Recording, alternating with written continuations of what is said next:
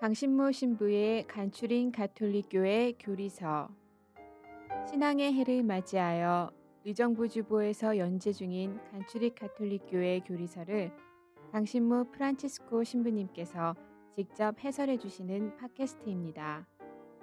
방대한 분량과 어려운 내용을 담고 있는 가톨릭교회 교리서를 간단하고 명료하게 설명해 주십니다.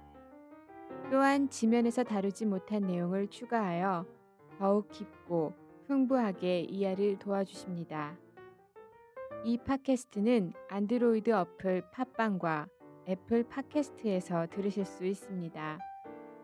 의정부교구 홈페이지 ucatholic.or.kr로 접속하시면 강의 자료 문서 파일도 다운받아 보실 수 있습니다. 강신모 신부의 간추린 가톨릭교회 교리서 여러분 안녕하세요. 강신모 프란치스코 신부입니다. 오늘은 십계명 중에서 제 일곱 번째 계명 도둑질 하지 마라 하는 계명을 다루도록 하겠습니다. 도둑질 해서는 안 된다 하는 이 계명은 십계명뿐만 아니라 우리 그 고조선 시대에 그 굉장히 오래 전이죠. 고조선 시대에 여덟 개의 기본 법령이 있었다고 그랬어요. 8조 법금이라고 그 8조 법금 안에도 들어 있는 기본 계명이고 또 불교에서는 그 다섯 가지 계명을 또 얘기를 합니다. 그 중에서도 이제 도둑질하지 말라는 들어가 있고, 그러니까 동서고금을 막론하고 도둑질하지 마라 하는 이 계명은 너무나도 어, 그 상식적이고 가장 기본적인 계명이라고 볼 수가 있습니다. 어, 이렇게 상식적으로 그 당연한 계명이지만 우리는 이제 공부하는 시간이니까 이거를 좀 더 근본적으로 왜 우리가 그 도둑질을 해서는 안 되는가 하는 것을 한번 생각해 보는 시간을 갖도록 하겠어요. 재물이라는 것, 도둑질을 하지 말라는 얘기는 결국은 타인의 재물에 에, 손을 대지 말라 하는 얘기죠. 근데 이, 이 재물이라고 하는 것이 에, 사람이 생존하는 데 있어서 필수적인 것이다라고 하는 것이 가장 밑에 전제로 깔려 있는 것입니다. 인간은 자신의 물리적인 생명 유지와 또 살아야 될 거 아니에요. 살으려면 먹어야 되고 자야 되고 또 옷을 입어야 되고 또 기타 등등 그다음에 뭐 그 약을 아프면 약을 먹어야 되고 약은 결국은 또 돈 주고 사야 되고 하는 이 모든 것들이기 때문에 이 우리가 살아남기 위해서는 이 물질 재물이 필요한 것이고 어, 또 한 가지 측면에서 본다면은 어, 전 시간에도 계속 말씀을 드렸지만 인간에게는 이제 단순히 죽지 않는 것만이 능사는 아니잖아요.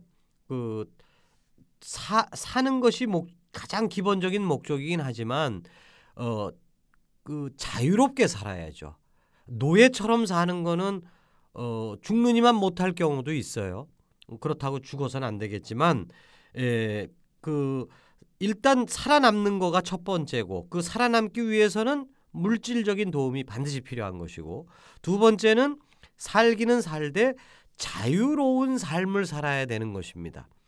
다시 말해서 노예로 살지 말아야 되고 어, 다른 사람에게 종속되지 않는 자유로운 삶을 살기 위해서는 자신의 재물, 자기가 소유하고 어, 컨트롤하고 어, 할 수 있는 적정 수준의 재물이 있어야 된다는 것이죠. 완전히 빨가벗은 상태라면 우리는 다른 사람에게 의존할 수밖에 없습니다. 한 푼만 줍시오 하는 식으로 그 우리는 다른 사람에게 종속된 노예가 돼 버리니까 우리가 인간다운 품위를 지닌 자유로운 인간으로 살려면 재물이 있어야 된다는 것이죠. 재물이 이처럼 필요한 것이기에 인간의 삶을 위해서 당연히 이 재물을 어, 침해하는 행위 이것은 죄가 된다는 건 뭐 당연한 결론이겠죠. 상대방의 육체를 공격하면서 너의 영혼만큼은 내가 존중해 주겠다. 이렇게 말한다면 정말 때려주고 싶어요. 그것처럼 상대방의 재물을 침범하면서 나는 당신을 존중합니다. 이렇게 얘기하는 거 이거 이것처럼 위선도 없다는 얘기죠. 따라서 타인의 소유물을 재물을 침범하는 도둑질은 인간의 존엄성을 위협하는 아주 근본적인 범죄 행위이기 때문에 이, 어느 동서고금을 망라하고 이 도둑질에 관한 것은 엄중히 그 문제 삼고 있는 것입니다. 인간은 사회 관계 안에서 살아야 합니다. 사회 관계는 인간 상호 간의 신뢰가 있을 때 가능해지죠. 몇 번 이웃들로부터 배신을 당한 체험이 있는 사람들은 사람을 만나려고 안 해요. 그러니까 신뢰가 그처럼 중요하다는 것이죠. 그런데 내가 애써서 마련한 재산을 다른 사람이 도둑질해 간다면 인간에 대한 신뢰를 가질 수 없게 됩니다. 따라서 도둑질은 인간 사회의 기본 질서인 그 상호 신뢰 이거를 파괴하기에 중대한 범죄가 되는 것입니다. 이것이 또 또 다른 어, 측면에서의 도둑질을 금하는 근본적인 이유가 되는 것이죠. 예. 이제 그 사유재산이 이처럼 중요한 것이기 때문에 어, 사람이 나의 소유물을 갖는다라고 하는 것을 이제 좀 어려운 말로 사유재산 혹은 사유재산권 이렇게 얘기를 하는데 이 사유재산권은 인간의 천부적 권리다. 교회는 그렇게 가르칩니다. 7계명은 이 천부적인 권리인 사유 재산권을 보호할 사명을 우리에게 명령하는 것이죠. 그렇기 때문에 가톨릭 교회는 공산주의에 반대합니다. 공산주의는 인간들에게 사유재산권을 인정하지 않아요. 어, 다 전부 다 공동 소유를 해야 된다. 네 것 내 것 없다. 어, 이렇게 얘기를 하면서 공동 소유를 주장하는데 에, 물론 조금 있다가 얘기하겠지만 사유재산권이 어, 인, 개개인들의 욕심을 충족시키는 데에 악용될 소지가 많습니다. 또 실제로 그렇고 그렇기 때문에 공산주의자들은 그런 그 사유재산권이 가지고 있는 그 한쪽 면, 어두운 면만을 바라보면서 인간에게는 사유재산권을 인정하면 안 된다. 그래서 다 공동 소유를 해야 된다. 이렇게 얘기하는데 카톨릭 교회는 반대합니다. 왜냐하면 그 사유재산권에는 어두운 측면도 있지만 그 정말 밝은 측면 그리고 이 각자가 자신의 재물을 소유해야만 자기 결정권이라는 걸 가질 수가 있어요. 그리고 자유롭게 살 수 있습니다. 자유를 위해서 인간의 자유를 존중해 주기 위해서 그 토대가 될 수 있는 물질적인 토대가 되는 사유 재산, 자기 개인 소유 이것을 존중해야 된다는 것이죠. 그러기 때문에 이제 카톨릭 교회에서는 이 7계명 도둑질하지 말라 하는 계명을 그 중요하게 생각을 하는 것입니다. 그러나 반대 측면도 있어요. 아까도 말씀드렸지만 사유재산권이 개개인들의 자유를 그 보장해주는 중요한 측면이기 때문에 이게 보호받아야 되지만 무제한적으로 보호받을 수는 없다는 것입니다. 사유재산권보다 더 우선적인 권리가 있다고 카톨릭 교회는 믿고 가르칩니다. 그것은 뭐냐? 나의 재물에 대한 나의 권리, 내가 열심히 일해서 벌은 내 재산 건들지 마라. 도둑질 하지 말고 도둑질 해가서는 안 된다 내 거를. 그리고 무슨 어, 과도한 세금이라든가 뭐 기타 등등을 통해서 국가 권력도 내 재산을 함부로 건들면 안 된다. 이런 것이 한 측면에 있지만 그러나 다른 측면에서는 나의 재산이 소중한 것만큼 그거보다 더 중요한 것이 있는데 그거는 뭐냐? 사람들의 생존권입니다. 내 이웃들이 살아야 된다. 살아남아야 된다라고 하는 것은 나의 자유, 나의 재산 이거보다 더 중요한 권리라는 거예요. 나의 소유물은 보호되어야 마땅하지만 나의 소유물 중에서 다른 사람이 생존을 위해서 필요로 하는 것에 대해서 더 이상 권리를 가질 수는 없습니다. 내 이웃이 최소한의 물질적인 필요, 먹고 입고 살 어, 거주하고 하는 것과 그 다음에 교육을 받고 병이 났을 때 의료 혜택을 받고 하는 이거 기본적인 생존을 위한 기본적인 물질적 필요예요. 이것이 흔들리고 있는데 내 이웃들이 어 반면에 나는 여분의 것들까지 잔뜩 갖고 있으면서 명품 가방 하나 더 갖고 싶다 뭐 이러고 앉아 있으면서 내가 가진 소유물에는 절대로 손대지 말라라고 주장하는 것은 이건 안 된다는 것입니다.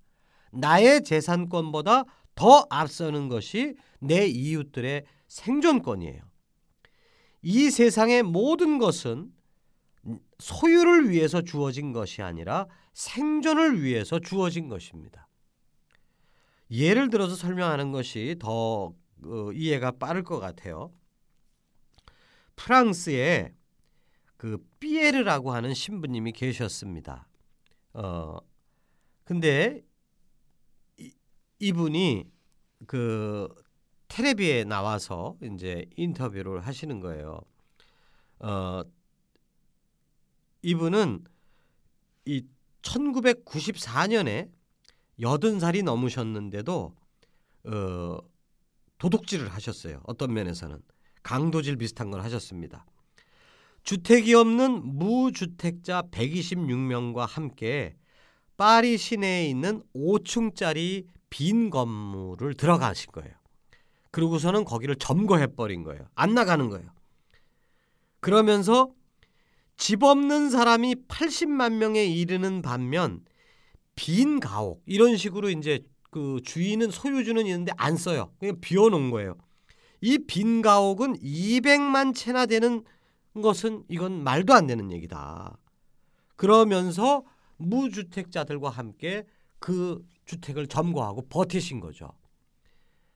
왜 이 피에르 신부님이 이런 그 도둑질과 같은 짓을 하셨는가?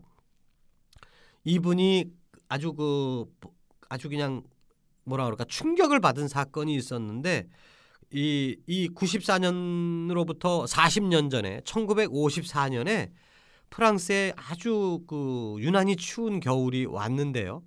그때 그 피에르 신부님은 라디오 방송 프로그램에 나와서 분노에 찬 목소리로 프랑스 국민들한테 절규를 하셨습니다. 세바스톱이라고 하는 그 길거리가 있는데요. 거기에서 어떤 여인이 죽었어요. 얼어 죽었어요. 여기에 대해서 국민들이 그 못 본 척해서는 안 된다. 막 절규를 하신 겁니다. 이 세바스톱 거리에서 얼어 죽은 채 발견된 그 여인은 집 없는 가난한 시민이었어요. 이 얼어 죽은 그녀의 그 시신에서 손에 꼭 쥐고 있는 게 있었는데 그게 뭐냐면 아파트 퇴거 증명서입니다. 아파트 집세를 몇 달 이상 못 냈기 때문에 당신은 나가야 된다. 그러니까 집주인이 이제 이 여인을 쫓아내기 위해서 법원에다가 이제 그 쫓아낼 수 있는 권리를 주십시오라고 신청을 한 거죠. 법원도 당신은 사유재산, 그 집이라고 하는 사유재산이 있고 그 사유재산을 통해서 집세를 받은 권리가 있는데 이 여인이 집세는 안 내면서 그 자리에 계속 있으면 당신의 사유재산권이 침해되는 거니까 당신의 사유재산권을 위해서 그 여인을 쫓아낼 권리가 있습니다 라고 하면서 퇴거 증명서를 그 집주인한테 준 거고 그 집주인이 이 여인한테 주면서 쫓아낸 거예요. 이 여인은 어디 갈 데가 없어서 빙빙 돌다가 결국은 길거리에서 얼어 죽고 만 겁니다. 피에르 신부님은 라디오 방송을 통해서 이것을 고발하신 거예요. 사유재산권 좋다. 집주인이 집을 소유하고 그 집을 토대로 해서 그 월세 전세를 받을 권리 그건 당연히 있지만 그거보다 더 근본적인 것은 사람이 살아야 될 거 아니냐. 이 집 밖으로 쫓아내서 이 여인이 얼어 죽은 거에 대해서 이거는 범죄다라고 그 방송에서 성토하신 거고 그러면서 피에르 신부님은 50년 동안 이 무주택자들을 위한 운동을 벌리셨고 결국은 이제 프랑스에서는 어 2년 이상 사람이 살지 않는 아파트에 대해서는 중과세하는 법안이 제정됐고 아, 내 집인데 내가 놀리면 어때? 이건 사유재산권만을 생각하는 건데 안 된다. 그리고 세입자들이 월세를 내지 못하더라도 강제로 퇴거시키지 못한다는 법이 통과됐던 것입니다. 그러니까 사유재산보다 더 우선하는 게 있다? 있다. 뭐냐? 생존권이다. 사람이 죽어서는 안 된다.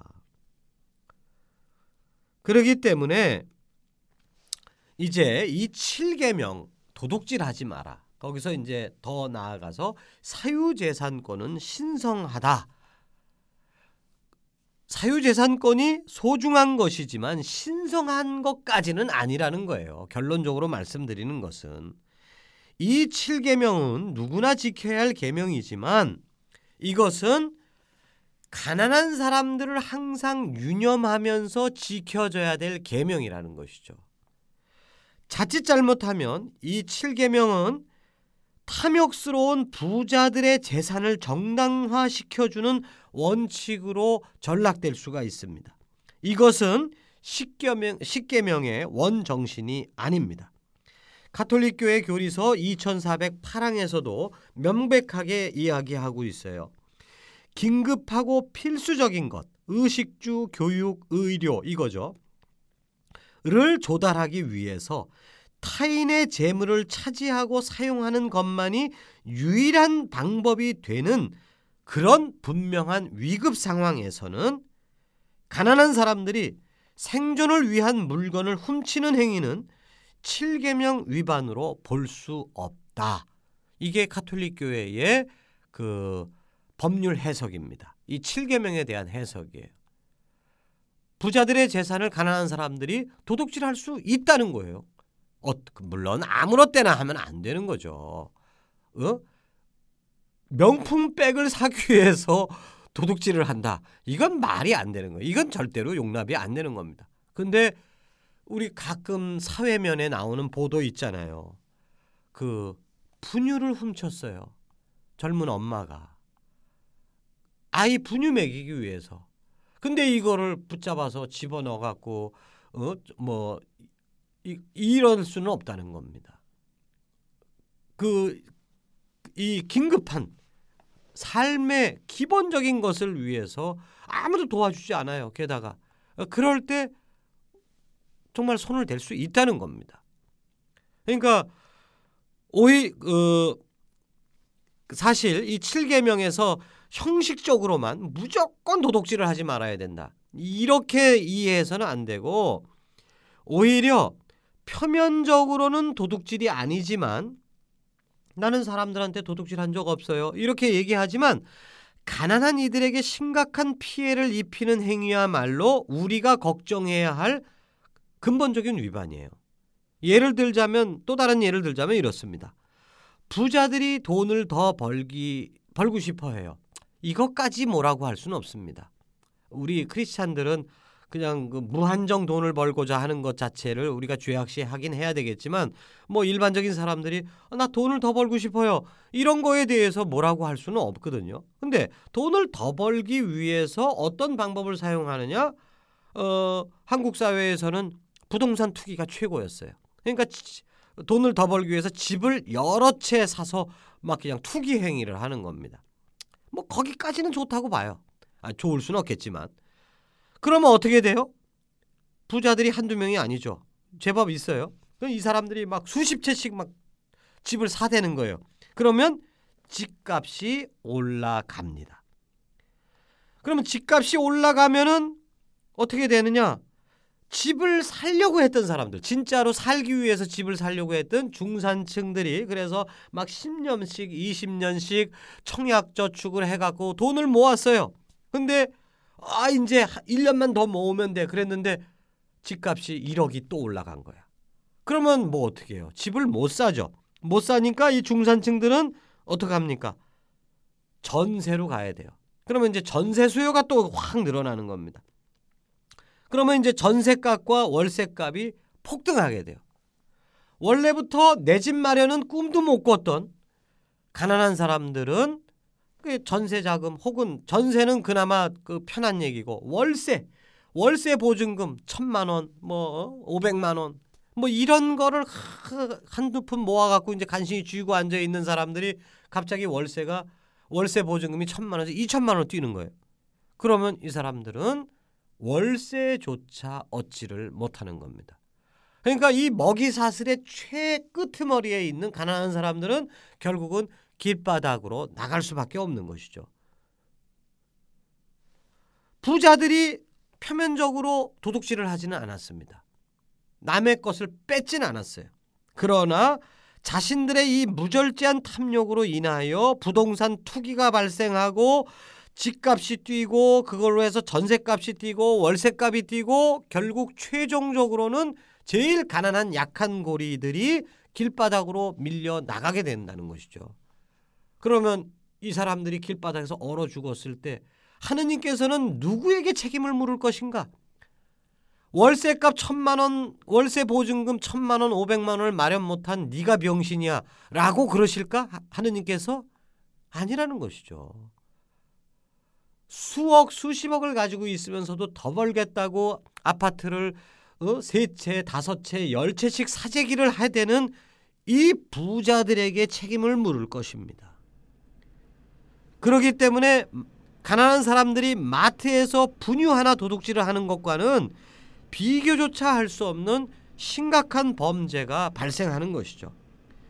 결론적으로 말해서 7계명은 우리 모두가 지켜야 할 계명이지만 우선적으로는 부자들이 지켜야 할 계명이라고 우리가 이해했으면 좋겠습니다.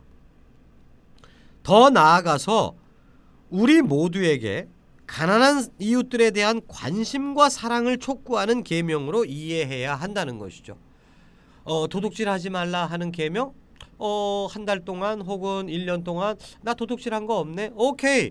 어, 그러니까 신부님 저는 판공 때 이 도둑질하지 말라의 계명에 대해서 저는 고백할 게 없네요. 이렇게 생각할 것이 아니라 정말 내가 가난한 이웃들에 대해서 월세 보증금을 못 마련해서 떨려 나가는 그런 가난한 이웃들에 대해서 내가 어느 정도의 관심을 가졌고 어느 정도의 사랑의 행위를 했는가?